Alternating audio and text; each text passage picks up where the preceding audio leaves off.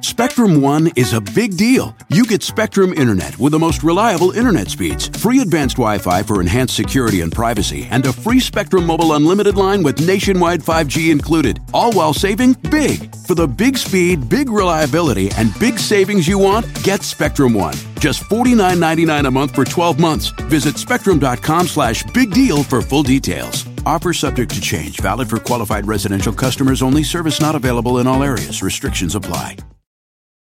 On this episode of Plant Killers, we'll explore one nation's most notorious fruit and vegetable killer, bad dirt. What makes bad dirt so bad? The answer? The ingredients. But fear not, true crime enthusiasts. This story has a happy ending. New Miracle-Gro organic raised bed and garden soil. It's made with quality organic ingredients from upcycled green waste like compost and aged bark. Unlike the other guys who can't say the same. Looks like bad dirt's murdering days are over, thanks to Miracle-Gro. Join us next time on Plant Killers. Whether thou art a ghost that hath come from the earth, or a phantom of night that hath no hollow, or one that lieth dead in the desert, or a ghost unburied, or a demon, or a ghoul, whatever thou be until thou art removed, thou shalt find here no water to drink. Thou shalt not stretch forth thy hand to our own. Into our house enter thou not. Through our fence break through thou not. We are protected, though we may be frightened. Our life you may not steal, though we may be scared to death. Welcome to Scared to Death. I'm Dan, Hey, Dan, I'm Lindsay. and this is episode 30. 30. 30 weeks and counting. Uh, the my with you, uh, the My Story fan submissions. I think we've shared over 100 paranormal stories so far. That's awesome. Mm-hmm. That's very cool. Very, very cool. You're good at math. I'm good. at- I'm okay at math. Thanks to all you creeps and peepers who continue to listen, continue to watch on YouTube. Those of you new to the show, especially those of you who have come over from TimeSuck, quick reminder about the point of view of this show. TimeSuck is a place for me to be extremely analytical, skeptical. Scared to death is a place for me to let that go and just think, I don't know, maybe I wasn't there. A fun place to suspend disbelief, good little escapism. I like it. And uh, and really quick thank you to Will XX, the the guy who did the ink on my uh, my left forearm here. Uh, Black Salt does his artwork on Instagram. He gave me coffee when I was down before all this crazy stuff happened in Utah, getting some uh, tattoos, and he gave me Black Rifle coffee. Wow! It just started hitting me about two minutes ago. Oh, dang. Are you hopped up? Hopped up. If this show Uh-oh. is terrible, uh, Will XX ruined it. Oh, no. I've heard it's really strong, and I actually have talked heard about it for a long time. I don't think I've ever had any before this morning, and this is the dark roast, and I'm like, ooh, good thing I didn't go with light roast. so I should never have it. Never, it'll blow your head off. Because I, I don't know if you guys know, I don't drink any caffeine. So, yikes. Okay. Okay. Noted. Quick, important uh, merch announcement. Oh, yeah. Monopile, our distribution manufacturer company, like many places, ordered to shelter in place due to the COVID 19 pandemic. Uh, April 7th is when Spicy Club, our merch management team, have been told they'll be able to resume production and shipping. Come back. Come back. possible they could open earlier.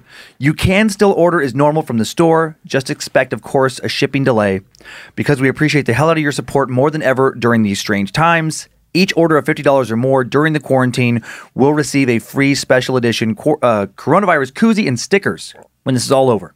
So thank you so much for all your support of Bad Magic Productions. Logan and Kate at Spicy Club say, stay safe, y'all. And really cool hoodie. Uh, hitting So cool. Bad, yeah, Lindsay and I love this one. yeah, yeah. Badmagicmerch.com. It's not this. I don't be jealous. I'll talk about this later. This is not it. Uh, tattoo kind of biker art vibes. Reminds me of a motorcycle club cut. A black hoodie, skeleton hand holding a flame on the front, skull and other artwork on the back. Uh, you can just check it out at badmagicmerch.com. Very, very, very cool. This hoodie was given to me by a fan in Nashville right before the coronavirus took us all down. Yes. Yes. I love Uh, it. I don't. Can you Very really? cute. Don't fuck with the crystals. Don't fuck with the crystals. She. Ha- I wish I could remember her name in my mind. It's Sam, but then there was also a girl remember you getting it. Mariah behind her. But like she's Yeah. tall, thin, short hair, very pretty girl. Not not that it matters, but um. But anyways, don't fuck with the crystals. Hand painted, and if I was completely in the dark, it would glow in the dark. Awesome. Very cool. Thank you so much. I'm very cozy. And then same shows, we also got this uh, deer skull with the um, Viking runes carved into the head that glows. Oh, yeah. Very cool. Uh, Very cool. Little thing for the occult. Uh, desk motif situation we got going here? I know. I just got a ton new crystals from people, and they were charging in the full moon and in the sunlight and all the things that I have to do to make them ready to go. Charging or sitting on a shelf? Hey, story time. How, uh, Lindsay? How many stories do you have today? I have a lot of fuck you, Dan stories. Okay. I have two. Two. Two. I have. Guess how many I have? Oh my God, you have two? You nailed it. Yay! You nailed it. First story: creepy little tale of two unwanted visitors. This is what's happening, guys. This this is coronavirus in full effect. We're making our own fun. First story: creepy little tale of two unwanted visitors showing up late one evening Yeah. on an elderly Vermont couple's porch. Can I just sorry, just before you dive mm-hmm. in, can I just tell you? Yeah. I've been having a really hard time sleeping. I really feel like something is in our house again. I know And. I am not looking forward to doing the show today. Okay. I'm, I'm I'm freaked out already. I feel You're on edge. uncomfortable. Oh, you're not gonna like this. First so I just want to let you know, like I could hardly sleep last night. I was crying as I fell asleep. I Oh was my God. so tired and so like, huh. Can I share what's going on with you in your body right now too? Is that because I know you get more emotional? Oh yeah, Well, I mean, I just know Yeah. that that's not like a like a thing. Like some guys are Yeah, like, yeah. oh, is she on? it?" You know, it's like, Yeah. but you do get more emotional. I do get more emotional certain during my time hormonal- of the month, Right. but like I'm it. I mean, let's get into it. I'm towards the end of it, so Yeah. normally it's like right at That's the true. beginning. So I don't know. I don't know. It's a stressful time too. Maybe maybe, it's there's just different stress. things. Yeah. I've been drinking more at night too. Oh, jeez. I'm trying to get through it. Okay, so anyways, I just wanted to say that I am on edge. Okay. I'm gonna get. This isn't going to help. Yeah, you get cozy because there's not a lot of setup for this first tale. Really Great, none. cool. Thanks, Dan. But I'm- it's, uh, I'm ready yeah. to never sleep again. Two unwanted visitors showing up late one evening, elderly Vermont couple's porch that they should have not let in. Second story, pretty well known exorcism tale, the 2007 exorcism of Julia, as uh, an, an unusual exorcism in that it was witnessed by an Ivy League educated psychiatrist.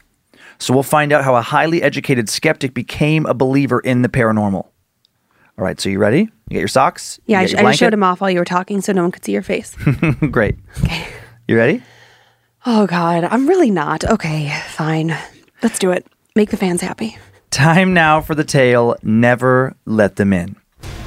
Several years ago, in late January, in a snowy town in the midst of a hard winter, a town somewhere in the middle of nowhere, Vermont, an elderly couple, Stanley and Jean, heard the sound of three loud knocks on their front door. Jean jumped a bit, startled. Instead of walking over to open the door, she instead walked into the kitchen where Stanley was washing a few dishes before the two were to go to bed for the night. It was almost 9 p.m. The couple wasn't expecting any visitors. They never had unexpected visitors that late. The sun had set four hours earlier, and they lived on a large property with a long driveway leading to their front door. Mm-hmm. They would always know when someone drove up to their home after dark because the headlights would have to shine directly into the large bay window in their living room. And if someone they knew was stopping by, they'd almost, you know, always call first. Right. None of that happened this night. So whoever was knocking had most likely walked. Extremely unusual for someone they didn't know to walk th- uh, over a hundred yards or through over a hundred yards of darkness to knock on their door. Stanley cautiously peeked through the bay window and saw two children, a boy and a girl, Fuck. standing on his doorstep. Fuck. Fuck. Fuck. Neither looked over the age of 11, both stared down at the ground. Uh uh, uh uh. Stanley, who had a few grandkids around the same age, told a still spooked Jean, it's just a couple of kids. And he walked over and unlocked and opened the door. He worried that something terrible must have happened to them. Nope. When he looked at the kids, the first peculiar thing he noticed was that neither of them looked back up at him. They kept their heads down, continuing to look at the ground. And then the boy asked, or maybe the girl, or maybe both, it was hard to tell for some reason, Parents will be here soon. May we come in? And they continued to not make eye contact. They just stood there in the doorway. Oh my fucking God. No. Stanley and Jean hesitated a moment. Jean shot Stanley a concerned glance and actually shook her head no, which surprised him. She's smart. This was weird, sure, but they were just kids, and he welcomed them inside. Of course, come in before you catch cold. I hate him. The kids settled on the couch, and Jean retreated to the kitchen to make some hot cocoa. While his wife put some water on the stove to boil, Stanley asked the kids some questions. So, who are your folks? Why are they picking you up here? Is everything okay? Do you need to use our phone?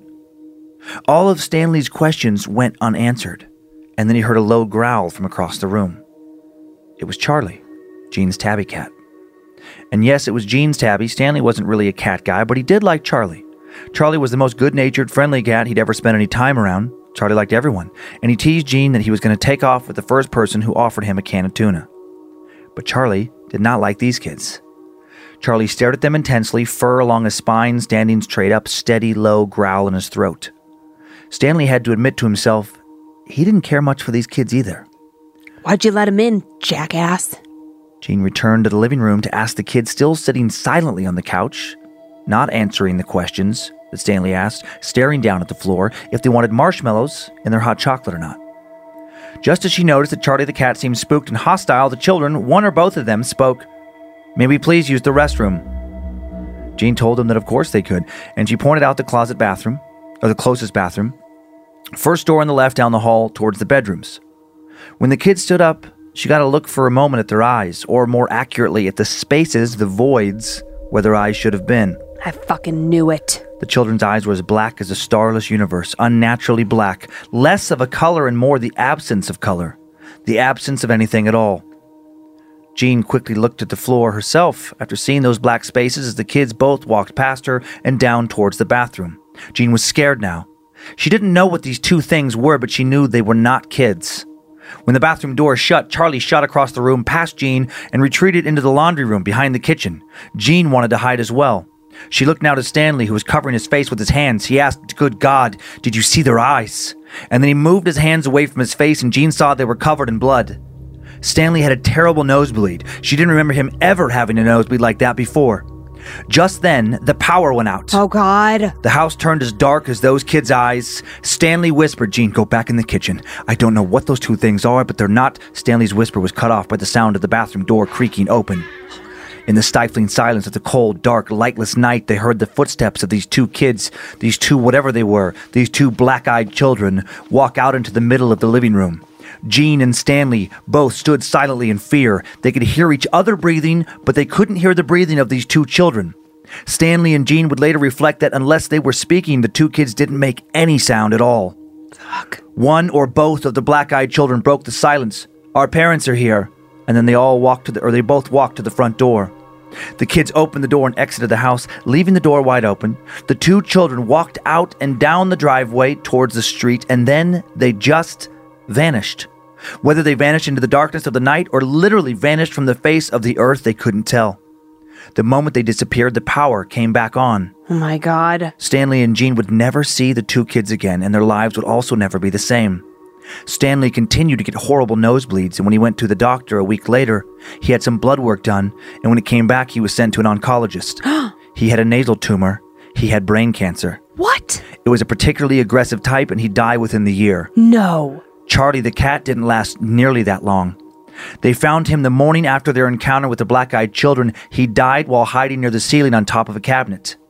The vet said it looked like he'd had an embolism of some kind. Jean thinks he died of fright. She's convinced those childlike things with the black eyes killed both her cat and her husband and thinks they'd both still be here today if they would have just never let them in. I'm so mad at this story. Yeah? Well, first of all, I fucking hate black eyed children. Mm-hmm. Why, why, why would you let them in? Kids? I don't give a fuck. It's the middle of the night. It's fucking creepy and weird. Creepy and weird, but if you didn't the see their eyes of- at first. And in the middle of nowhere? Okay. Right, rural, rural place, but I think all, all the, the more all re- the more reason to let kids in. no, no. If the kids showed up at your, our house, you wouldn't let them in Absolutely not. Especially after not doing this show. before the show. Yeah, probably. Maybe, maybe. I don't know. I don't know. I'm such a like scaredy cat about stuff like that. I have severe stranger danger. I don't know. Would you let them in if you like put a gun to the kid's head, just like the whole time they were there? I'm kidding. Maybe. I, do, I do like guns. Just, Okay, no, this is what it makes me think about though. So, growing up in Ohio, Yeah. uh, my aunt lived in this town called Homerville, and it was like pretty out in the middle of nowhere. Mm-hmm. Her and my uncle moved there after like some very terrible family things. They just wanted to be away from society. yeah. So they lived down this long, dark road. Like you would go down Yeah, this yeah, like yeah. country road. It was Got it. Mm-hmm. paved, right? I mean, but no stop signs. You know, the speed limit was probably like 60. Uh-huh. And then you would pull off like just from the main road right into their driveway. And there were, you know, several driveways, but Yeah. again, you know, like one here and then one like, Yeah. a, you know, half a mile down the road. And then they had this long gravel driveway. And I was imagining their house this whole time because if a car pulled up, it would illuminate the house through the bay windows. Yeah. Like it, it was, I was like, Oh, oh, my yeah. God, was this my aunt and uncle? Like also my uncle died in like a freak accident. Did they let something in? And we never found out. They're, now they're both deceased and I can't ask. I mean, But maybe it fucking freaked me out. Like the same thing, oh, like Oh, yeah. hallway. I just, I did not like that. made me think of my mom's house, where like in the sense of being isolated, where like how weird, uh, you know, several hours after the sun went down, if two kids just showed up, like if No fucking way that we're answering the door at your mom's house. No way. I know that would be so weird. But That'd then, but then so weird. I will say in the defense of this couple, you would you would also think like, oh my god, did something terrible happen for these kids to be showing up here? Grown ups, different story. I disagree because, because she would not let kids just stay outside. if we were at your mom's house, are you kidding me? Because it's not like your mom's house. It's like, What are you gonna say? Just fuck, get out of here, beat it, kids. no, I maybe I would sit outside with them.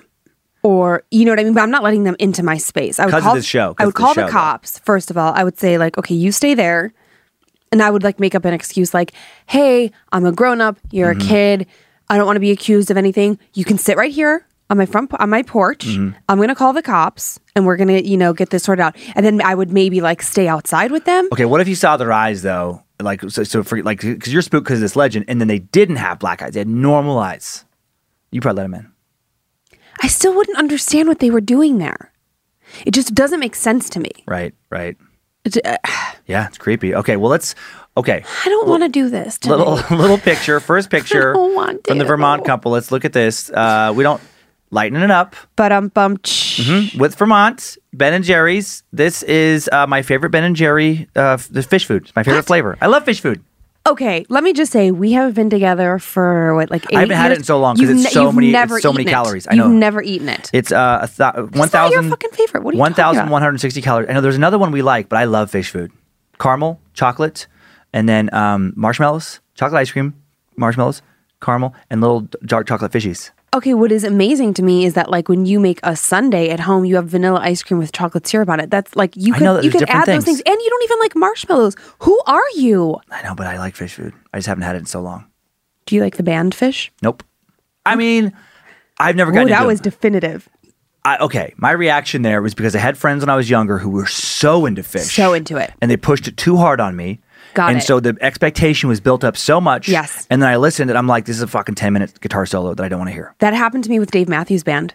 Okay. Like high school, all my friends were so into it, like so into Mm-hmm. it.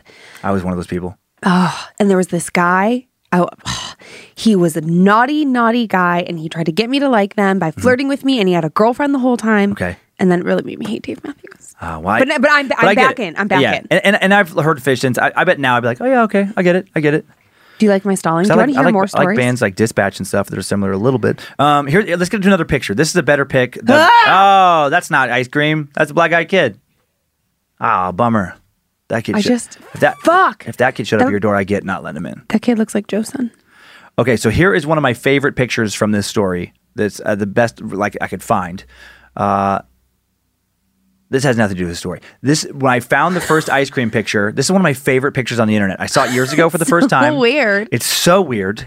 This is a picture. If you're just listening, this will be on Instagram at the uh, Scared to Death podcast Instagram account and Facebook. But this is I don't understand I know what's happening. What's happening is it's it's a girl. She's having an ice cream cone. and, the, and, the, and, it's, and it's soft serve, and it goes up to a point, and she has rested. She went in for a bite, and she went in at the wrong angle, and the tip of the ice cream went right up her nose. But also, she's not holding the cone. This feels So very she, staged. She's balancing it. It's just it's one of the. I don't care if it's staged. It's one of my favorite pictures on the internet. and and I came across it when I was looking for the Ben and Jerry pic. Okay. Okay, see a little lighten up a little bit Let's, before we go back into stay in this space. Nope. No. Okay. Okay, this next story, a little bit of setup. I can't tell you how much I don't want to do this. I'm so freaked out. Okay, okay. It's- uh, well. You're not sleeping tonight. Oh, great. Okay. what is the most basic gift you have ever given the moms in your life for Mother's Day? Flowers, a candle, some random knickknack you picked up at the last minute because you completely spaced Mother's Day? I have definitely made the mistake of procrastinating gifts for Mother's Day. And then, like the Friday before, I run to whatever store is open and convince myself that yes, yes, my mom does need another coffee mug that declares she's the world's best. So lame. This year, how about one upping yourself by giving the moms in your life an Aura picture frame? Named the best digital photo frame by Wirecutter, Aura frames are guaranteed to bring joy to any mom at any age. Aura frames connect easily to Wi Fi and have unlimited storage so you can share as many pictures as you want. This year, as many of you know, I am on a spending freeze. But one of my carve outs was meaningful gifts for the people I love. I don't want to give all of the moms in our lives something that won't bring them joy. We are giving Aura frames to the moms in our world because they are timeless, heartwarming gifts. Right now, Aura has a great deal for Mother's Day. Listeners can save on the perfect gift by visiting auraframes.com to get $30 off, plus free shipping on their best selling frame. That's A U R A frames.com. Use code SCARED at checkout to save. Terms and conditions apply. This show is sponsored by BetterHelp. What are the things that weigh you down on a day to day basis? What kind of stress are you holding on to? Do you spend much of your day going over things in your brain over and over until they are so distracting it affects your mental health? Well, don't worry. You're not alone. We all carry different stressors, some big, some small. When we keep things bottled up, the results can be negative. Therapy is a safe space to get things off your chest without fear or judgment. It's a place to work through what is heavy on your mind and heart so that you can feel lighter and happier. I'm always holding on to something. It's the way my anxious brain works. I'm continually worried that I've done something wrong, that I've hurt the feelings of someone I love, and that I have let someone down. I'm stressed that I'm not being a good enough mom or wife. I panic that our life will implode at any given moment and it'll all be my fault. Thankfully, I have an amazing therapist who helps me talk through each of these scenarios. After each and every appointment, I feel lighter, happier, and more capable of showing up as my most authentic self. Get it off your chest with BetterHelp. Visit betterhelp.com slash scared to death today to get 10% off your first month. That's betterhelp, H-E-L-P dot com slash scared to death. Summer is just around the corner. Who's excited? I know I am. With the warmer, sunnier days calling your name, the last place you're going to want to be is in your kitchen, cooking and meal prepping. Make your life easier with Factor's no prep, no mess meals. Factor's never frozen, always fresh meals are dietitian approved and ready to eat in just two minutes. Think of all the extra time you will get outside in the summer sun when you aren't wasting hours in the kitchen. I think I speak for everyone when I say that the summer is the busiest time of the year. We are all trying to cram in as many things as possible, from concerts to vacations and everything in between. With Kyler home from college and Monroe on her break too, I want to spend as much time as possible with them. And while I truly love to cook, the summer is the one time of year that I'm the least interested in doing that for three meals a day. So I lean on Factor to help keep me healthy and in step with my diet. I'm obsessed with the honey yogurt pancakes for breakfast, the pork El Pastor for lunch, and the cilantro lime barramundi for dinner. So easy and saves me so much time. Head to factormeals.com slash scared to death 50 and use code scared to death 50 to get 50% off your first box plus 20% off your next month. That's code scared to death 50 at factormeals.com slash scared to death 50 to get 50% off your first box plus 20% off your next month while your subscription is active. So, this next one, uh, I feel like most of us like to believe that there's a hard line drawn between the world of paranormal and the world of science. Yes. Comforting to think that there's the unexplainable, the stuff that happens in the dark, things that are seen in isolated places where there are few witnesses, the stuff that happens when you're alone, and you can later rationalize it as a product of your own overactive imagination and nothing more. There is that world. And then there is the stuff on the other side of that hard line the explainable science, the stuff that takes place in the daytime, the stuff that happens under halogen lights, stuff examined by professional people with impressive degrees wearing white lab coats, performing careful, controlled experiments. Every once in a while, these two worlds collide. Oh dear. Not often, maybe not in the lab, but from time to time, someone from the world of science wanders over to the world of the unexplained and is forever changed by what they discover. I really don't like where this is headed. This next story is about one of these discoveries. In the last few decades, the Catholic Church has observed that cases of demonic possession have definitely been on the rise. I don't want to go to church right now. The United States is now home to over a hundred so called stable exorcists. Those who have been designated by bishops to combat demonic activity on a semi regular basis, a number up from just a dozen a decade ago. In 2010, The U.S. Conference of Catholic Bishops organized a meeting in Baltimore for clergy interested in how to deal with cases of possession. In 2014, Pope Francis formally recognized the IAE, the International Association of Exorcists, 400 members of which convened in Rome in October 2016 to talk about cases of possession they'd witnessed and exorcisms they'd performed. And in 2017, the Catholic Church published the first official English language translation of a ritual book on exorcisms. The church hopes the book will make it easier for priests who are otherwise good exorcists, but feel hindered by a centuries old requirement to use a Latin text for exorcisms. Having it available in the vernacular and the common tongue means priests can concentrate on prayer and on the ritual without needing to worry about working in another language. The book, called Prayers Against the Powers of Darkness, is available now in Spanish and several other languages as well. And all of this begs the question how many exorcisms are being performed right now? Thousands. Tens, if not hundreds of thousands of exorcisms are requested each year now. Fuck me. I And- don't want it. and thousands are performed. An official exorcist in Indianapolis, just one priest received over 2,000 requests just in 2018 alone. How many? 2,000. In Indianapolis. Just this one guy. Mm-hmm. Uh, uh, uh, uh, uh. And every once in a while, one of these exorcisms is not performed with only clergy present. Sometimes priests will bring in someone from the world of science to assist. Time for the tale of the demonic possession of Julia. Oh God, I don't want to. In 2007, Richard Gallagher, MD, a board certified psychiatrist, was employed as a professor at the New York Medical College in Valhalla, New York, one of the nation's largest private health sciences universities, located less than 30 miles north of Manhattan. Dr. Gallagher was also on the faculty at Columbia University, the prestigious Ivy League school located in Manhattan's esteemed Upper West Side. He graduated from Princeton, another Ivy League school, in the 70s, and then got his degree in psychiatry from yet another Ivy League school, Yale University. This guy's a genius. Yeah, needless to say, Dr. Gallagher is very smart. He was also, prior to his involvement in the exorcism of Julia, very much a skeptic. He'd been raised Catholic, devoutly Catholic actually, but he began to per- but when he began to pursue his collegiate education, he lost his faith. Sure. And then one night in 2007, he was in his office working late when he got an unexpected phone call. The person on the other end of the line introduced himself as Father John. He said he was a priest and he had a serious problem he needed Dr. Gallagher to help him with. Father John said that a woman came to his church he'd never seen before. She called herself Julia and she begged for his help.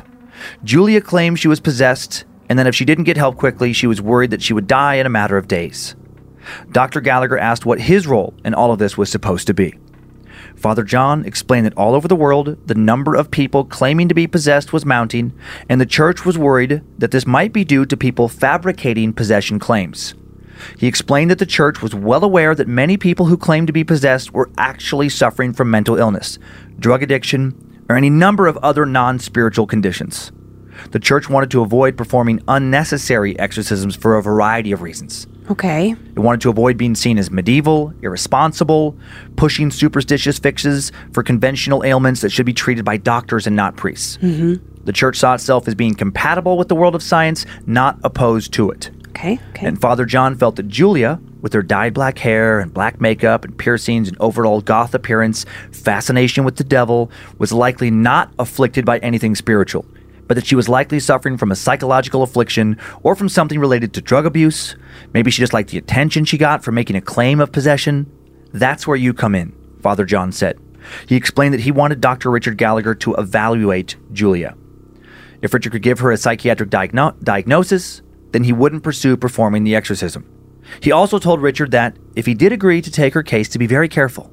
If there was something evil lurking inside Julia, it might and likely would do everything in its power to trick Richard. He also warned that Julia might have memorized a list of symptoms of possession and would try to trick Richard into approving the exorcism just so she could indulge whatever dark curiosity she had in the occult. He had to watch her very, very carefully. Over the phone, Father John couldn't see Richard smirk and roll his eyes. What's more, said Father John, out of the many thousands of consultations I've done, only about a hundred were actually possessed. Many more than that, however, have suffered from oppression, which are physical attacks and harassment from the devil as opposed to taking actual possession of a body. what? We must try to get to the bottom of this. Yes, there's possession and oppression. I did not know this.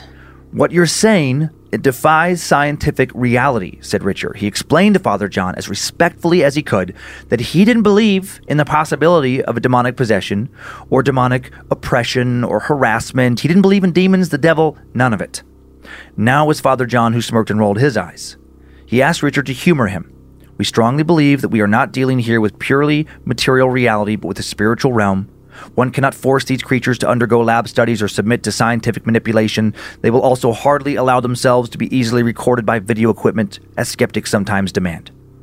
Richard explained that if he were to meet with this girl, he would not be looking for any supernatural origins to explain her behavior or mental state, and Father John seemed pleased by this. Well, he said if we thought you were easily fooled, we would hardly have wanted you to assist us. Richard reluctantly agreed to help. It sounded to him like this Julia, whoever she was, was seriously suffering from something. Richard always thought that if requested to help a tortured person, a physician should not refuse to get involved for any reason. Those who dismissed cases such as hers prevented patients from receiving the help they desperately needed. For any person of science or faith, it should be impossible to turn one's back on a tormented soul. Father John made an appointment in Julia's name, and then as soon as the priest hung up, Richard's skin began to crawl. What had he gotten himself into? The next day, while he waited for his appointment with Julia, he felt butterflies in his stomach. He was spooked, and then he was mad at himself for feeling spooked. He laughed out loud in his office. Did he feel a bit afraid? Mm-hmm. Of what? At three o'clock, he heard the receptionist outside say, Name, please. Julia, someone replied. Just, uh, Julia. When she entered, Richard thought she looked like someone he might wait in line behind at a local coffee shop. The kind of place with great beans and poor customer service. the kind of place that was proud not to offer Wi Fi. A place where you could be sure to hear bands like Neutral Milk Hotel and Belle and Sebastian and never hear any top 40. Julie was in her mid 30s with jagged, shoulder length black hair, plenty of ink and piercings. She looked like she could work at a record shop, maybe a tattoo parlor. They exchanged pleasantries, and Dr. Gallagher could tell immediately she was intelligent and didn't come across as someone desperate for attention like someone who wanted people to think that she was demonically possessed because it was cool. She was independent, she wasn't married, had supported herself since college. She didn't seem at all to be the kind of person who would ask the church for help. She was engaging and lucid, didn't and he didn't see any initial obvious signs of drug abuse. So why Richard heard himself asking, "Did you go to Father John for help?" Julia bit her lip. I was raised Catholic, she said. When I was a teen, I got pretty rebellious. I wanted to give my parents a big fuck you, so I started getting involved with these groups. At first, it was just teens messing around, but then some of them got really serious about it. It got to be like a cult. We didn't see anyone else, we only worshipped him. Uh. Who? Richard asked. Julia's eyes seemed to brighten as she said, Satan. Richard, unfazed by this admission, continued, So you were in a satanic cult? More than one, she said. When one died down, I would find someone else who would worship with me. We would sacrifice animals, Oh my god. burn effigies. Sometimes we drank blood and ate raw meat. Fuck. And we prayed to him a lot that he would use us to accomplish whatever he wanted to fight against the church. She fixed Richard with an even stare, and then it got out of control. What do you mean, out of control? I mean, I truly believed in the power of Satan, but I also believed in myself as an individual. But I started feeling not like myself. I would be doing one thing, and then come to hours later, alone in a field or somewhere, naked and bruised, with my feet bleeding as though I'd walked miles. That was at the beginning. I lost more time. I think I remember a couple hours of every day now. Richard stopped scribbling his notes. You only remember a few hours every day? She nodded. He breathed a huge sigh of relief. This sounded like a straightforward case of dissociative identity disorder. A couple more sessions and he could give her a diagnosis. He smiled at her. They talked for a while longer about her past. In the last few minutes of their session, Richard walked over to his desk to put away his notepad. And then when he turned around, Julia was different. Her back was rigid, her shoulders hunched, and she was twitching like a dog with rabies. Stupid fucking priest! She growled in a low, guttural voice. Leave her alone, she's ours! Oh my god. Julia? Richard asked tentatively. Julia convulsed, sliding down in her seat, her eyes darting across the room. Her hands were like claws gripping her skirt. After a few brief moments, she shut her eyes, and when she opened them, it was the same mild, detached stare that Richard had seen for most of their session. When she spoke again, her voice was normal. What? she asked him. And then she looked at her watch. Oh shit, I'm late. Bye. And just like that, she left the office. Richard stared down at his notes. That voice he heard, how could it have come from a small human woman? Over his next few sessions with Julia, he heard the voice again. It was like Julia would slip out of her body and something else would take her place. Leave! The voice would bark at Richard. After talking with Richard or Father John following several sessions, Richard agreed that something strange was going on. He'd seen dissociative identity before, or disorder before, but this was different. He wasn't willing to say demonic possession. He still didn't think that was possible, but he also didn't know what this was exactly. John and Richard decided to get a group together to discuss Julia's case. They figured the more people they had, the more witnesses, the sooner they could both figure out what they were in fact witnessing. Father John contacted four Catholic priests, a deacon and his wife, two nuns, while Richard called several colleagues in the psychiatric field. They decided to get all of these people together on the same conference call to discuss Julia's case and arrange a gathering if if an exorcism was recommended, which he doubted. Julia was not asked to be on the call for obvious reasons. One by one, each person clicked in. Hi, it's Sister Mary, Dr. Simmons here, and so on. And then, right when Dr. Gallagher began to discuss Julia's case, they all heard unmistakably this growling voice Leave her alone, she's ours. What? Richard almost dropped his phone and then asked, Did you hear that? Yes, said Father John. Everyone else also heard it. Did anyone add her to the call? Richard asked. Before anyone could respond, the voice said, Idiot, leave her alone. I'm warning you for the last fucking time. Oh Then my god. Every single line went dead. The group jumped back into the conference line, and Julia shut it down again when Father John began to speak. She screamed, Leave the girl alone! And the line went dead once more. oh, I don't like this. How was this possible? They all heard her voice, but no one heard her chime in. Was Father John setting him up, he wondered? Was one of the nuns actually Julia? Richard was feeling paranoid. If they weren't setting him up, then something unable to be explained by science was going on, and he did not want to accept that. He badly wanted anything other than a supernatural explanation, but that was getting harder and harder to find. In subsequent sessions with Julia, things would start out normal. They would talk a little, like she was going to ordinary therapy, but then she would often slip into a trance and shout at him in that strange, deep, and guttural voice. And even more disturbing to him, when she wasn't in trances, Julia seemed to know things she just couldn't have known. She knew how many children Richard's secretary had, where the secretary had grown up. She knew that one of her children was sick. Oh no. She knew similar information about people she'd never met. She knew the family history of one of the nuns that Father John had contacted.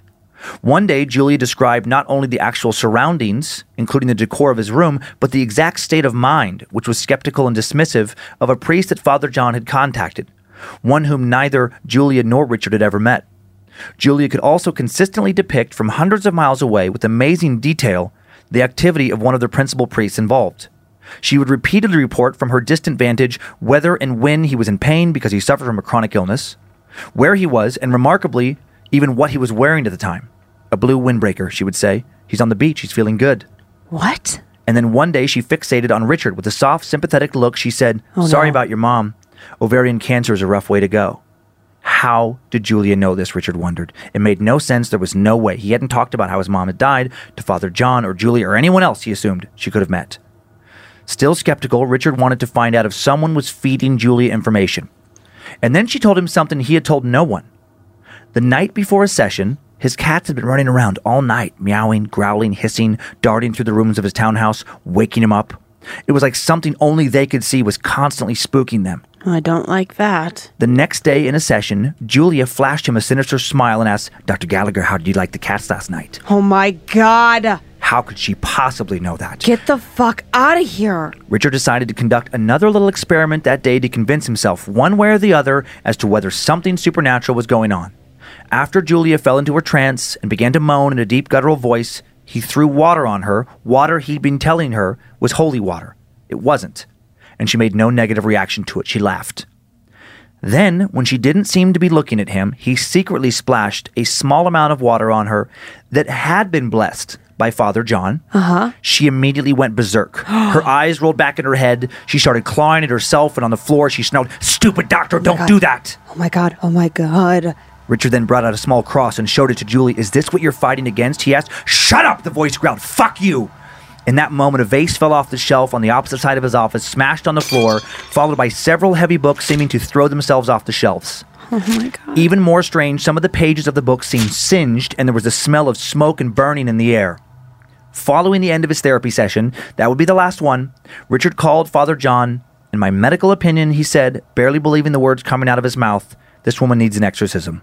The skeptic, the Ivy League doctor, had finally been convinced dissociative identity disorder did not cover books flying off shelves and the ability to decipher water from holy water. Not only did he actually recommend an exorcism, he wanted to be there for it. The exorcism of Julie began on a warm day in June. Oh dear. Despite the weather, the room where the rite was being conducted deep in an underground room of a nearby cathedral, very, very cold. As soon as she walked into the room, Julia fell into a quiet, trance like state. It was as if her body, it was as if she had vacated her body. The thing inside her hadn't woken up yet. The priest tied her to a bed so she would be unable to hurt herself, and as Dr. Richard Gallagher watched, they began to pray. Holy Lord, all powerful Father, eternal God, Father of our Lord Jesus Christ, you who are destined that recalcitrant and apostate tyrant to the fires of hell, you who sent your only Son into this world in order that he might crush this roaring lion, look speedily and snatch from damnation and from this devil of our times this woman who was created in your image and likeness. Throw your terror, Lord, over the beast who is destroying what belongs to you. Give faith to your servants against this most evil serpent to fight most bravely. Let your powerful strength force the serpent to let go of your servant, so that it no longer possesses her, whom you deign to make in your image and to redeem by your Son, who lives and reigns with you in the unity of the Holy Spirit as God forever and ever. As soon as he spoke, Julia started to writhe, her body twisting and straining against the ropes tying her down. She made animal like noises, growling deep in her throat. Her pupils narrowed to slits. Unclean spirit, this priest commanded. By the mysteries of the incarnation, the suffering and death, the resurrection and the ascension of our Lord Jesus Christ, by the sending of the Holy Spirit, and by the coming of our Lord into last judgment, I command you, tell me with some sign your name, the day, the hour of your damnation. Obey me in everything. Although I am an unworthy servant of God, do not damage this woman or my assistants. Despite this prayer, damage would be done. With a flick of her wrist, Julia slammed a 200 pound priest into a nearby wall. There was an audible crack, and the priest slumped over unconscious. Oh my god. This image will haunt Richard. Nothing in the scientific world covered anything like that. It, while a few people ran over to the priest to get him out of there into a hospital, the voice spoke. Stop, you whores! It said to the nuns who were bent over the priest. Stop, you sluts will be sorry. Then the voices spoke in Latin, Spanish, and French. They cursed and ranted for hours, but Julia never seemed to grow hoarse or need water or tire. The room, which had been so cold, began to grow hot and smell like garbage left in the sun, like sulfur. The heat and the stink soon became unbearable. As Julia screamed and screamed, her body rose until she was levitating a foot in the air. Holy shit. Levitation definitely not covered in Richard's psychiatric diagnostic manual. What he saw was stunning. As she rose, she cackled, her body convulsing with the force of her laughter until she, until she had almost bent in half backwards. The priest threw holy water at her and it sizzled in the air. They shouted prayers over her screams. Whatever had taken over Julia began to reveal secrets about each person in the room. You abandoned your poor sick father, she hissed. He's all alone in Connecticut, wondering when you're going to call, but the cancer will get him before you do. She revealed painful secret after secret for hours, reducing several of those present to tears. And then, after they finished the first exorcism, Julia's eyes fluttered open, now with their normal round pupils. They asked her if she remembered anything. No, she shook her head. Oh my god. I don't remember anything. Julia would go on to have eight exorcisms in total, Holy shit. each one a couple weeks apart. Each time, the presence inside of her lashed out with just as much venom as it did the time before. The exorcisms were not working. When Richard, frustrated, asked Father John why it wasn't working, Father John replied, True possession can sometimes be taken care of in just one exorcism. Other times it can take years. It can depend on the willingness of the victim to help themselves. The exorcism makes the demonic hold on the person weaker, but the person's response also influences the outcome greatly. Julia wasn't fighting back hard enough hmm. because Father John thought that some part of her liked having this powerful demon inside. A part of her didn't want to let it go and return to a normal life. Crazy, but it does make a kind of sixth sense. Most humans crave some sort of power, and this demon, it did give Julia a power she couldn't hope to have without it. She's playing both sides, Father John said. Still possessed, Julia abruptly quit after the eighth session. And then a year after Julia had dropped out, she called Dr. Gallagher out of the blue, asked him to convince Father John to resume the exorcism rituals again. I'm dying, she said. Richard, of course, made an appointment for her to meet up with he and Father John, but then she never showed, Oh no. and he never heard from her again. And now Richard wonders if Julia is still out there somewhere, still possessed, Has the demon finally killed her? Oh my God. Or does she still live with it inside of her? And which fate is worse? No resolution? Nope. Oh God, I hate this so much. That story really got you. I did not care for any of that. I forgot that I didn't have my amulet on or my sage necklace. I had to grab it. I was worried about you losing your shit in that story. I felt like I was to cry. I know. I was worried about that. I could sense it. Oh, why? Oh man. Well, okay. A couple real. Okay. This first. This is Dr. Gallagher. I couldn't. There's like on the web. There's pictures that are like JPEGs, and then there's like these web images that you can't show on the slideshow. And there was like more professional looking pictures. But whatever. you Whatever, know, that's him. That's yeah. Mm-hmm. him taking a selfie in a garden. Cool. So that was the you know best picture What up, find. Dr. G? So highly educated dude. Um, this next picture is Julia. Uh, the best picture I could find of her. That's Winona Ryder. That is Winona Ryder in Beetlejuice. There's no picture. She was anonymous. Julia. Uh, I was like, what? But right, that's kind of who I was picturing. It's like a, a little, little kind of like that. I guess. Yeah, one of the best movies ever, by the way. Beetlejuice? Beetlejuice, Beetlejuice, Beetlejuice. Why would you do that? I would love little Beetlejuice right now. He was funny. Little Michael Keaton Beetlejuice. Come on, You're such a fucking idiot. You can't do that. it's a movie. okay. Um, so this is next image. This is just uh, this one comes up with it. I think it's a stock image of a possession, so it might be from a movie. Yeah. it just comes up with a story. Fine, whatever. And then last one, yeah, no, no crazy. This is uh, Father Gary Thomas, and this is just a priest who worked with Dr. Gallagher. When I was Okay. talking at the beginning about uh, the Catholic Church, you know, having more active exorcists. Was that the Indiana guy? No, but this is well, actually, uh, I don't remember where he's from. No, but I think he's California based. But he's one of the most known U.S. exorcists right now. And actually, I, I Can never we saw interview it. him? Maybe uh, he might. Yeah, he's um the, that movie, The Rite. It's a 2011 exorcism. It was Anthony Hopkins. Oh, yes, I saw I that. didn't see that, but he, th- that's who it's based on. Yeep, yeep, Anthony Hopkins' yeep. character is based on this guy. Nope. Well, you know I can't watch scary movies anymore. Like Right. this podcast has single-handedly Yeah. ruined my ability to watch any scary movies. It's just all too fucking real. I've been, I've been, I've been craving lately um, that uh, Netflix Haunted, I think it's called, the one with all the true, supposedly true stories. It freaks me out, but I, I like getting back into the mood of it. I've been getting more back into being uh, uh, embracing my creepdom. I was going to tell you to go live somewhere else, but I don't want to be alone. Uh, I'll, I'll watch them on headphones or something so you can't hear it. I don't. I don't want you to watch it at home.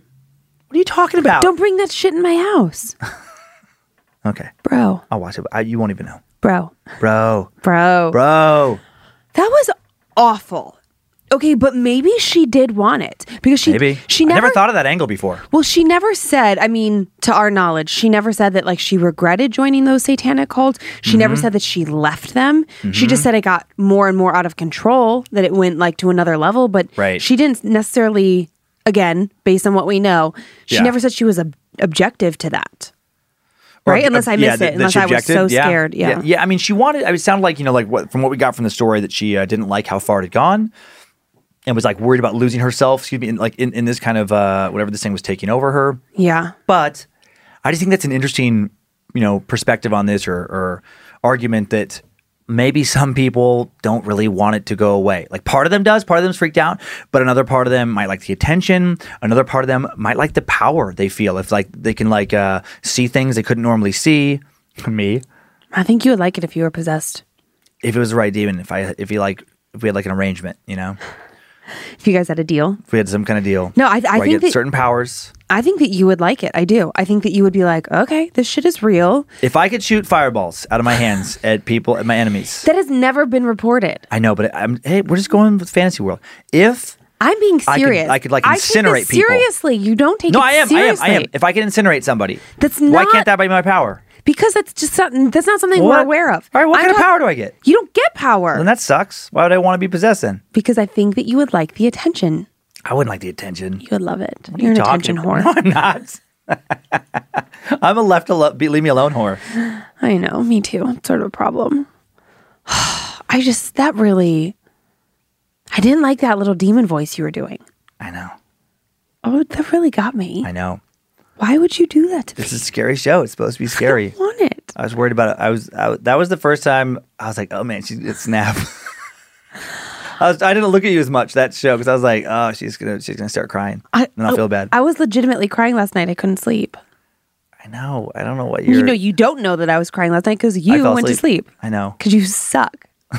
Because I'm awesome. No, no, because okay, so last night I like said to you, I was like, babe, and I wasn't even being dramatic. I I said like, I don't know what it is. I'm just having a really hard time sleeping, and it, it really could just be like we are clearly all in a very stressful Yeah. environment, and even though we're not personally affected in the sense that like our families are healthy, our children are healthy, like you know, Hmm? yeah, we lost, a, you lost your job temporarily, Mm-hmm. but like you know that we're dealing right just like just like everybody Yeah. else right okay but like all somewhat manageable things i don't know if that is like subconsciously weighing on me i don't know i don't know what's going on but You were. I was nicer. See, in my defense, Kind of. No, hold on, hold on. You put me like in a no-win situation where I'm like, you're freaked out, and I'm trying to tell. I'm like, you're gonna be fine.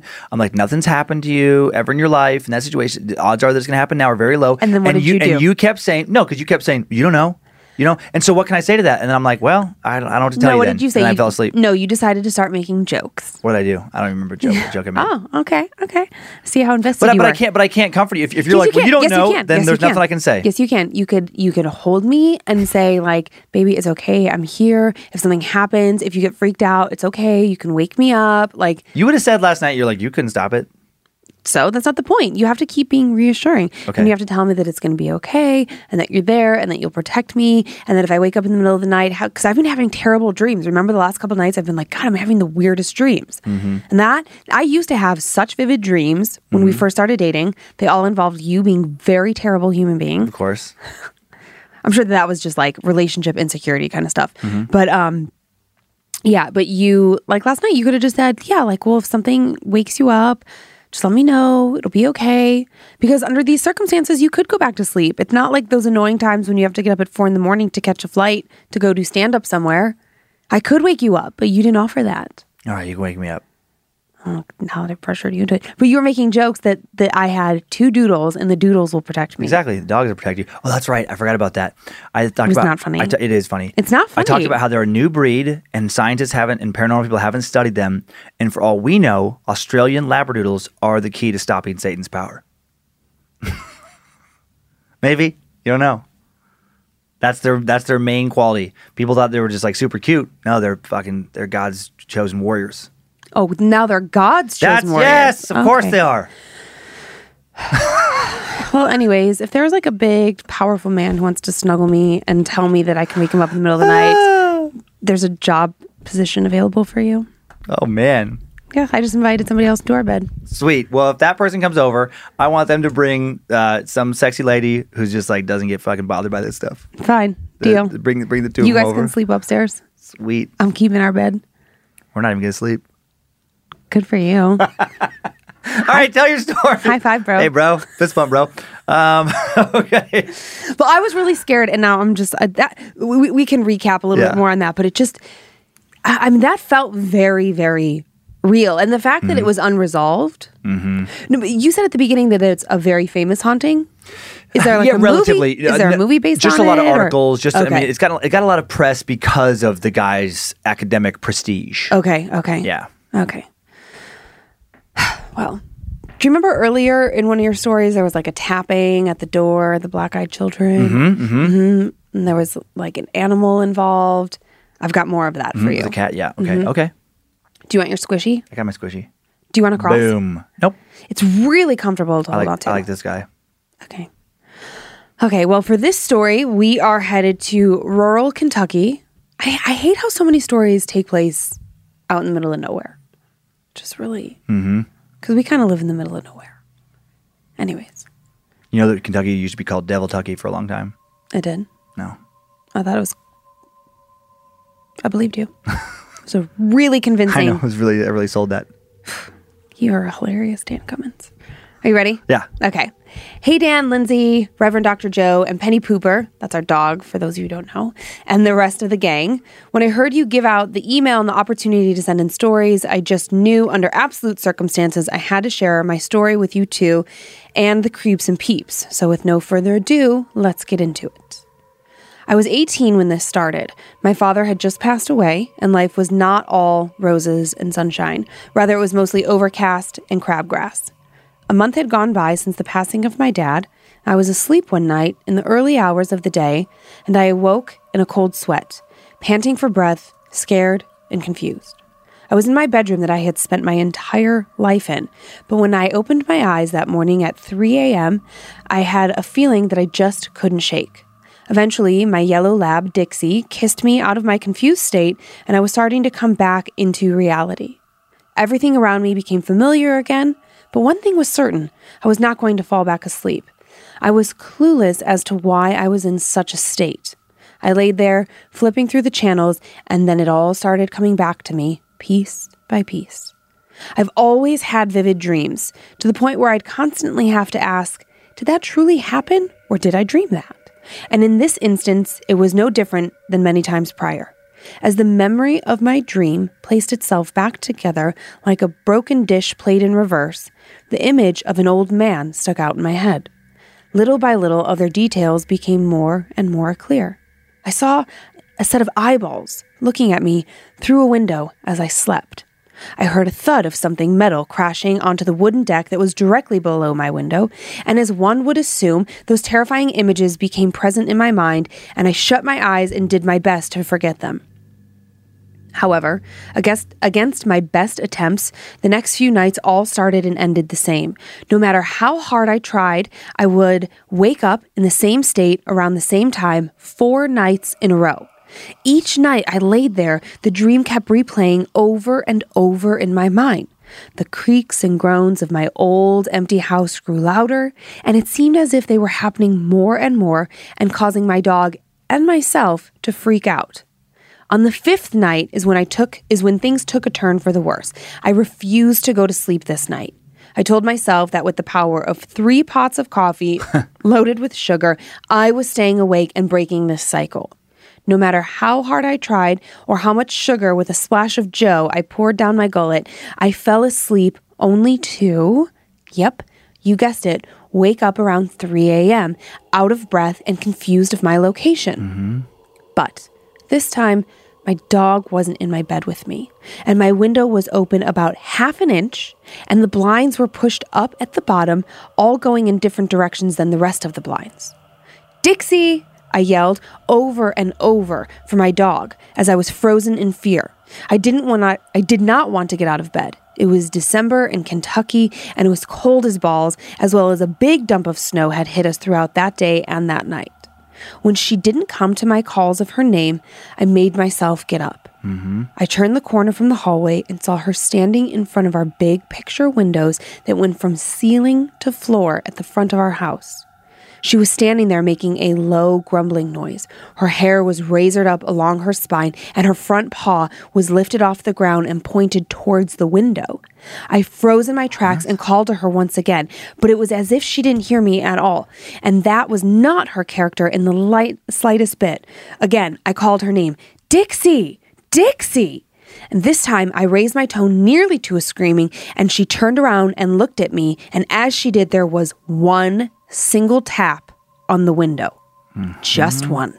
This sent her into hysterics as she went forward towards the window, pulling the drapes down with her.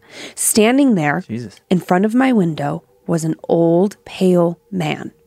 Pale as a hospital gown, almost glowing.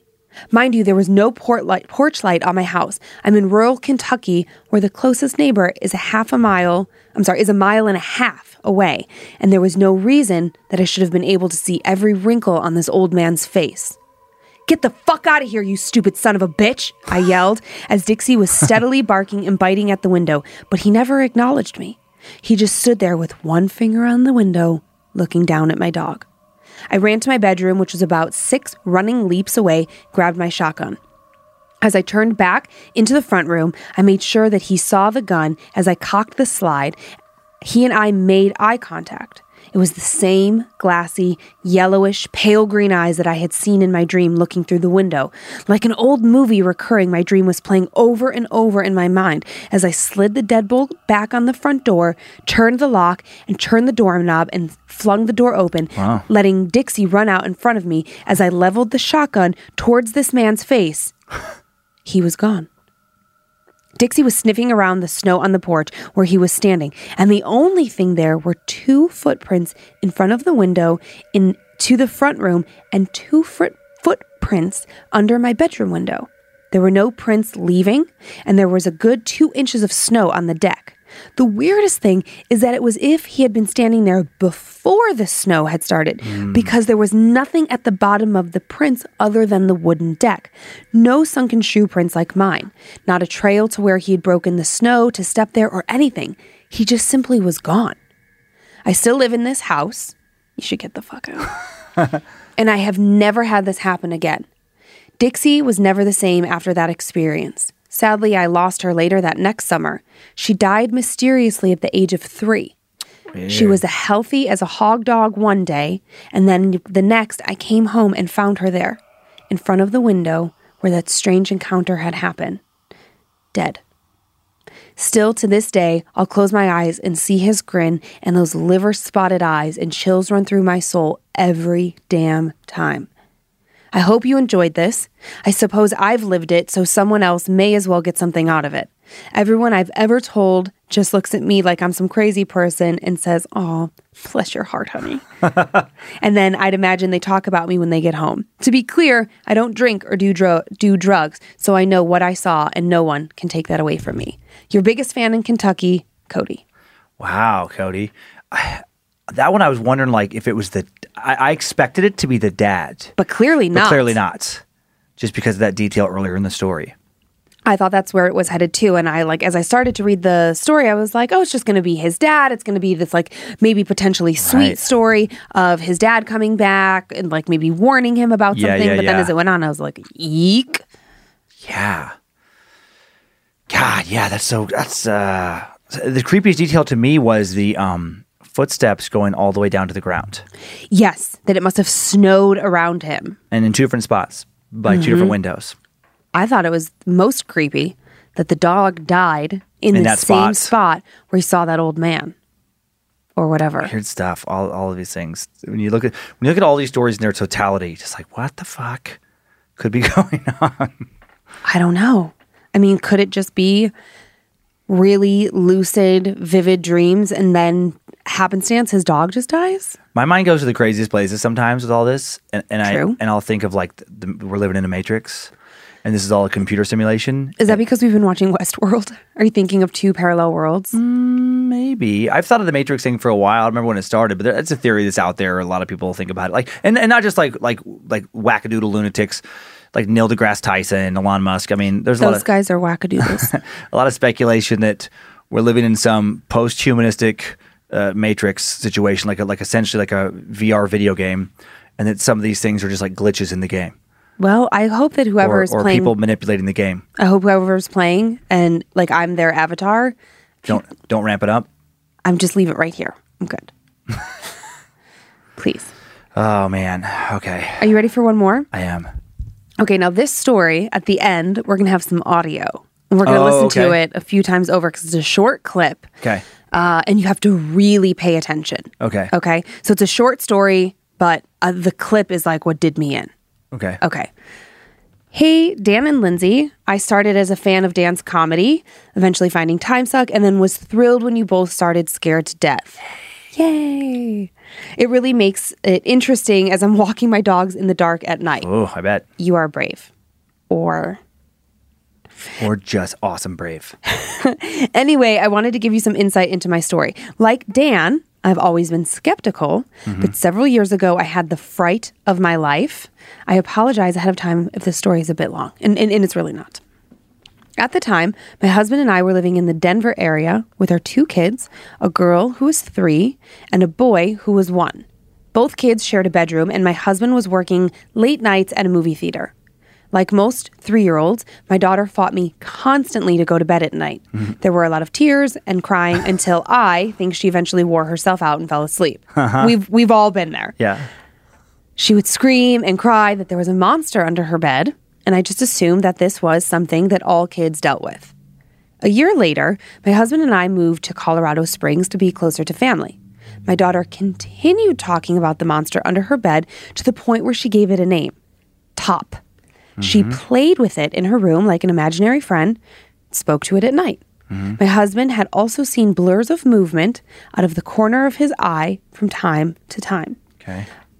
Other examples of something in the house would be that another time when I was cooking, I couldn't find the salt. It mm. was it wasn't until dinner was done that I found the salt container in of all places, the freezer. Cups were always turned upside down in the cabinet that were normally flipped right side up. Things like this happened quite a bit in this apartment. Also, during this time, my husband and I were fighting almost daily, screaming matches and arguments about everything and yet nothing all at the same time. One night, my mom offered to watch the kids so that my husband and I could have a night together. We decided to have a few drinks and then watched Ghost Adventures on TV. Afterwards, I said, let's go see if we can find Top. We had a ghost box, which we used to walk around our small apartment. We also had an old video camera that we set up on a table in the kitchen, a room we never entered during our ghost hunt. And that matters, okay? Okay. To give you some perspective, the camera sat on the table in the kitchen, and we were never then four feet close to the camera. About an hour later, after finding diddly squat, we decided to end the hunt.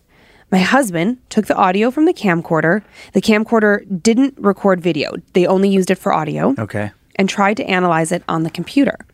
The audio I have attached to this email has not been edited or modified in any way. We are no AV experts in any hmm. way and wouldn't even know how to do that. In the audio you can hear me say cars question mark and the clicking of the ghost box. After that is when the speaking starts. I'm not entirely sure what the audio says, but I do believe it ends with help us please. Uh, When I heard the audio, I freaked the fuck out. I felt exposed and scared all at the same time. Was something always in my house watching me? And worse yet, was this thing attached to my daughter itself?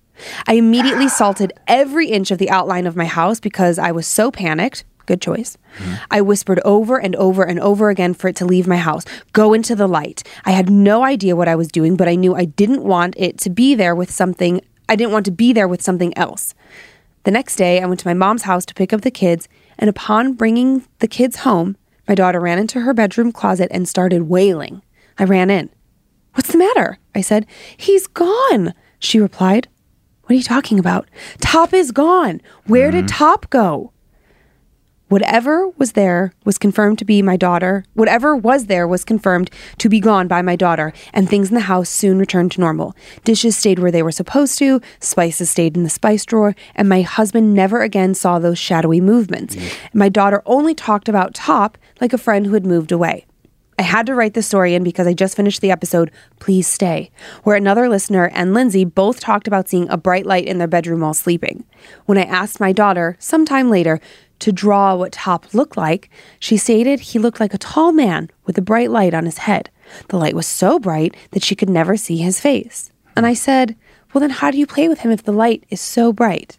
And she replied that the light wasn't always bright, only when she was sleeping, and that during the day he looked just like a young boy. However, ah. if you listen to the voice in the recording, that is not a young boy's voice. I moved out of the apartment shortly after all of this and into my own house. Top didn't follow us like I believed he did when we moved from Denver to Colorado Springs. Top really was gone.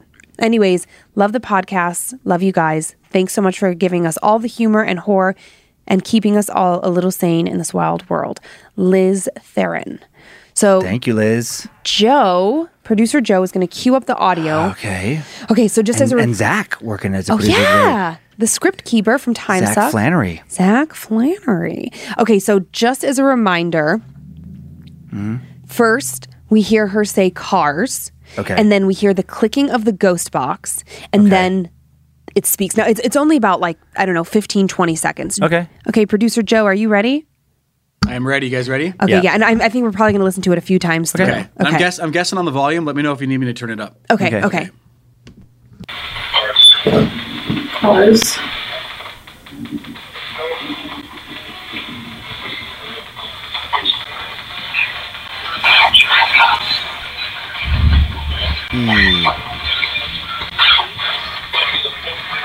Do you hear that the second time? Help us, please. Yeah, let's, let's let's listen to it one more time, a little bit louder, please. Okay, yeah, and then just before we go, while Joe cues that up again, so I I'm assuming what Liz didn't explain in this email is I think that they're both saying cars because I, I hear the husband say it and then I hear her say it, and I think that's sort of like a, a word for them to say so they know where the audio is starting, just like a one word like. Oh, So okay. I hear the husband say cars. I hear Liz say cars, Uh-huh. and then I hear like uh, the click of the ghost box. I hear the static of the ghost box, and then I hear a like something. Yep, yep, yep. inaudible, and then I hear "Help us, please," and then I hear it again, "Help us, please." That's what I You hear. hear it twice. Okay, okay. I'm gonna, Okay. I'm gonna listen very intently. Okay. And I'm moving past that first initial squeak. I think. Okay, Okay, okay, okay. I don't Yeah, kill yeah, any, yeah. any Thank you. eardrums. All right, here we okay, go. here we go. Mm-hmm.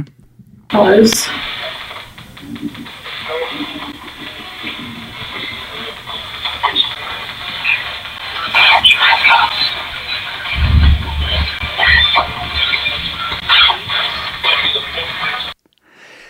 That second one, I mean, now I don't.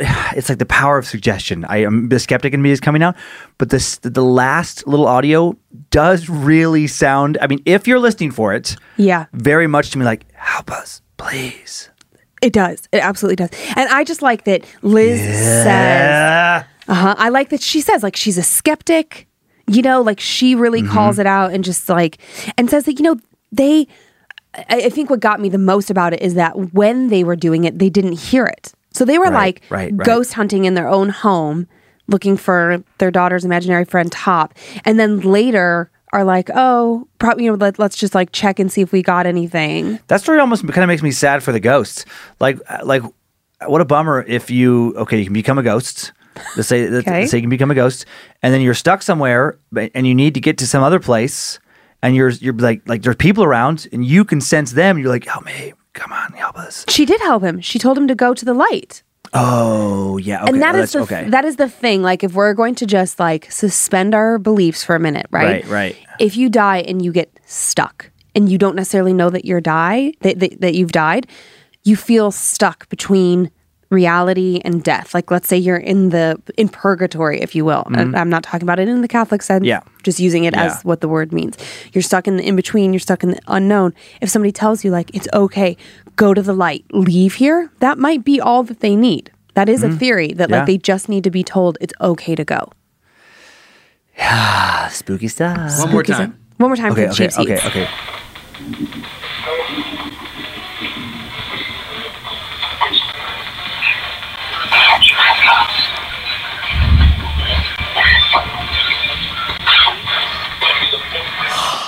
It's that last one.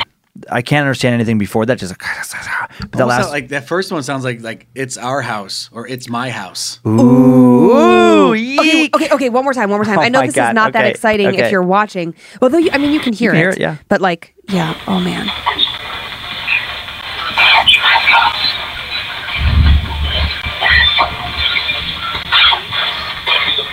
I just hear that last.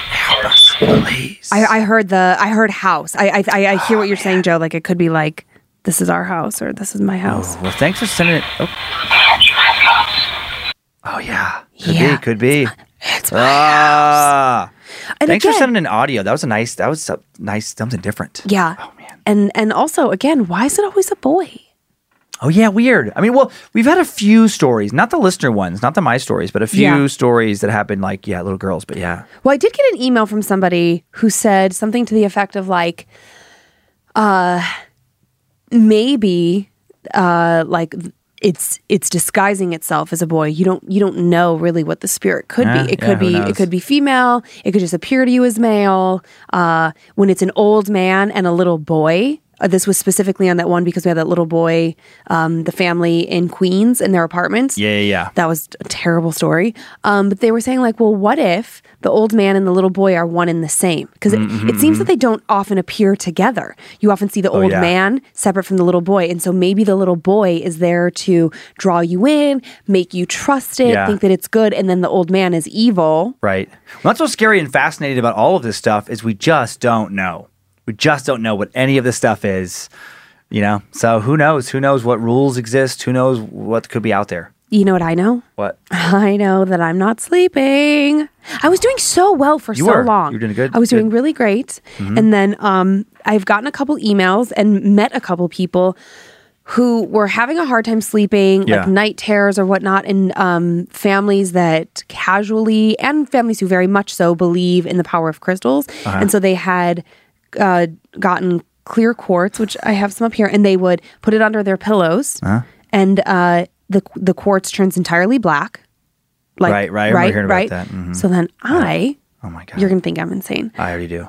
Cool. Okay, so I have a, a decent sized piece of clear quartz, and I was putting it on our headboard, Uh-huh. just on my side of the bed. It's Mm-hmm. nowhere near you. Don't you worry, your little black soul.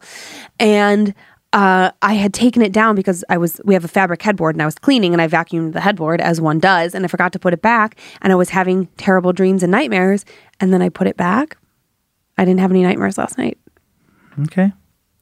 I, my brain just went to a place of I just want to get a bunch of obsidian, and Mm-hmm. if, if I, in a perfect world, I would match all of your crystally things Mm-hmm. with equally sized pieces of obsidian. You clearly don't know what obsidian does. It's, it's bla- no, but it would make you think everything had turned black. That's the point. They're, they're not even the same shape. I wouldn't even believe you. I know the difference in the uh, the content, the way it feels, the way it looks, the makeup of the different crystals. Please stop sending my wife crystals. Oh my god, you guys! I got she's- so many. Look at what's you guys, happening. You guys, her sanity is hanging by a fucking thread right now. I mean, I just I don't even know like how coronavirus could happen with all these crystals around. because they don't do anything. Hey, uh, you guys, uh, please keep sending in your personal tales of terror to my story at scared to death podcast.com. For everything else, info at scared to death podcast.com. Could I uh, interject please, for one Please send your crystals up your asses. Thanks for listening. Or what? I just wanted to say one thing about um, the My Stories. I've been meaning to say this for a Mm-hmm. few weeks because when we were meeting fans after shows, they were like, "Oh, I want to send my story, but like I'm not a good writer." Send it. Oftentimes, just send it with like a like a precursor of like, "Hey, I'm not a good writer," so like. I'm good at cleaning up like the sentence structure. I'm not Oh, going to okay. change your story, but please don't be afraid to send it in just because you don't feel like you're Oh, the yeah. most prolific writer. Because there have been a few that I've gotten, and again, they've come with the caveat of like, "Hey, feel free to clean this up." So I Yeah. just I just rearrange sentences. I never change the story. It is mm-hmm. still the integrity is all there. Mm-hmm. Yeah. But you know, like not That's all good- of us. Mhm, good announcement. Yeah, like Yeah. we're not, we're not going to like add details. No. But if you are worried about like just sounding stilted or whatever, happy to clean it up. You know, Yeah. as best we can. We're not the best, you know, either. Yeah, I'm not. Yeah. I'm, I'm no author. I'm no Stephen King, but referencing that joke. you're welcome. Nice. Uh, uh, well, thanks for listening or watching Scared to Death Bad Magic Production. Thanks to the Bad Magic Productions team. Zach Flannery uh, on, on the board as well as Joe today, learning that. Harmony Camp, social media. Joe Paisley, uh, also, I just said, you know, uh, producing. Oh, Joe. Sophie Evans helping, uh, you know, to find more creepy stories. And then Zach Cohen, Jeffrey Montoya, and Joe Paisley on the sound beds. Heather Rylander, my story at scared to death podcast.com. She's handling those emails, sending ones over to Lindsay. Uh, follow us Facebook, IG, Scared to Death Podcast, and uh, s- subscribe to Bad Magic Productions and enjoy your nightmares, creeps and peepers, and stay safe out there while you are scared to death. Okay, bye. Bye. If spirits threaten me in this place, fight water by water and fire by fire. Banish their souls into nothingness and remove their powers until the last trace. Let these evil beings flee through time and space. Evil may pass through, but has no home here within, scared to death. Spectrum One is a big deal. You get Spectrum Internet with the most reliable internet speeds, free advanced Wi Fi for enhanced security and privacy, and a free Spectrum Mobile Unlimited line with nationwide 5G included, all while saving big. For the big speed, big reliability, and big savings you want, get Spectrum One. Just $49.99 a month for 12 months. Visit spectrum.com slash big deal for full details. Offer subject to change, valid for qualified residential customers only, service not available in all areas. Restrictions apply. If a friend asks how you're doing, and you say, I'm okay. when the truth is, I don't want my problems to burden anyone. or you say, Hang it in there. because, If I ask for help, they'll just think I'm weak. then this is your sign to call, text, or chat 988 for free, confidential support. Anytime. You don't have to hide how you feel.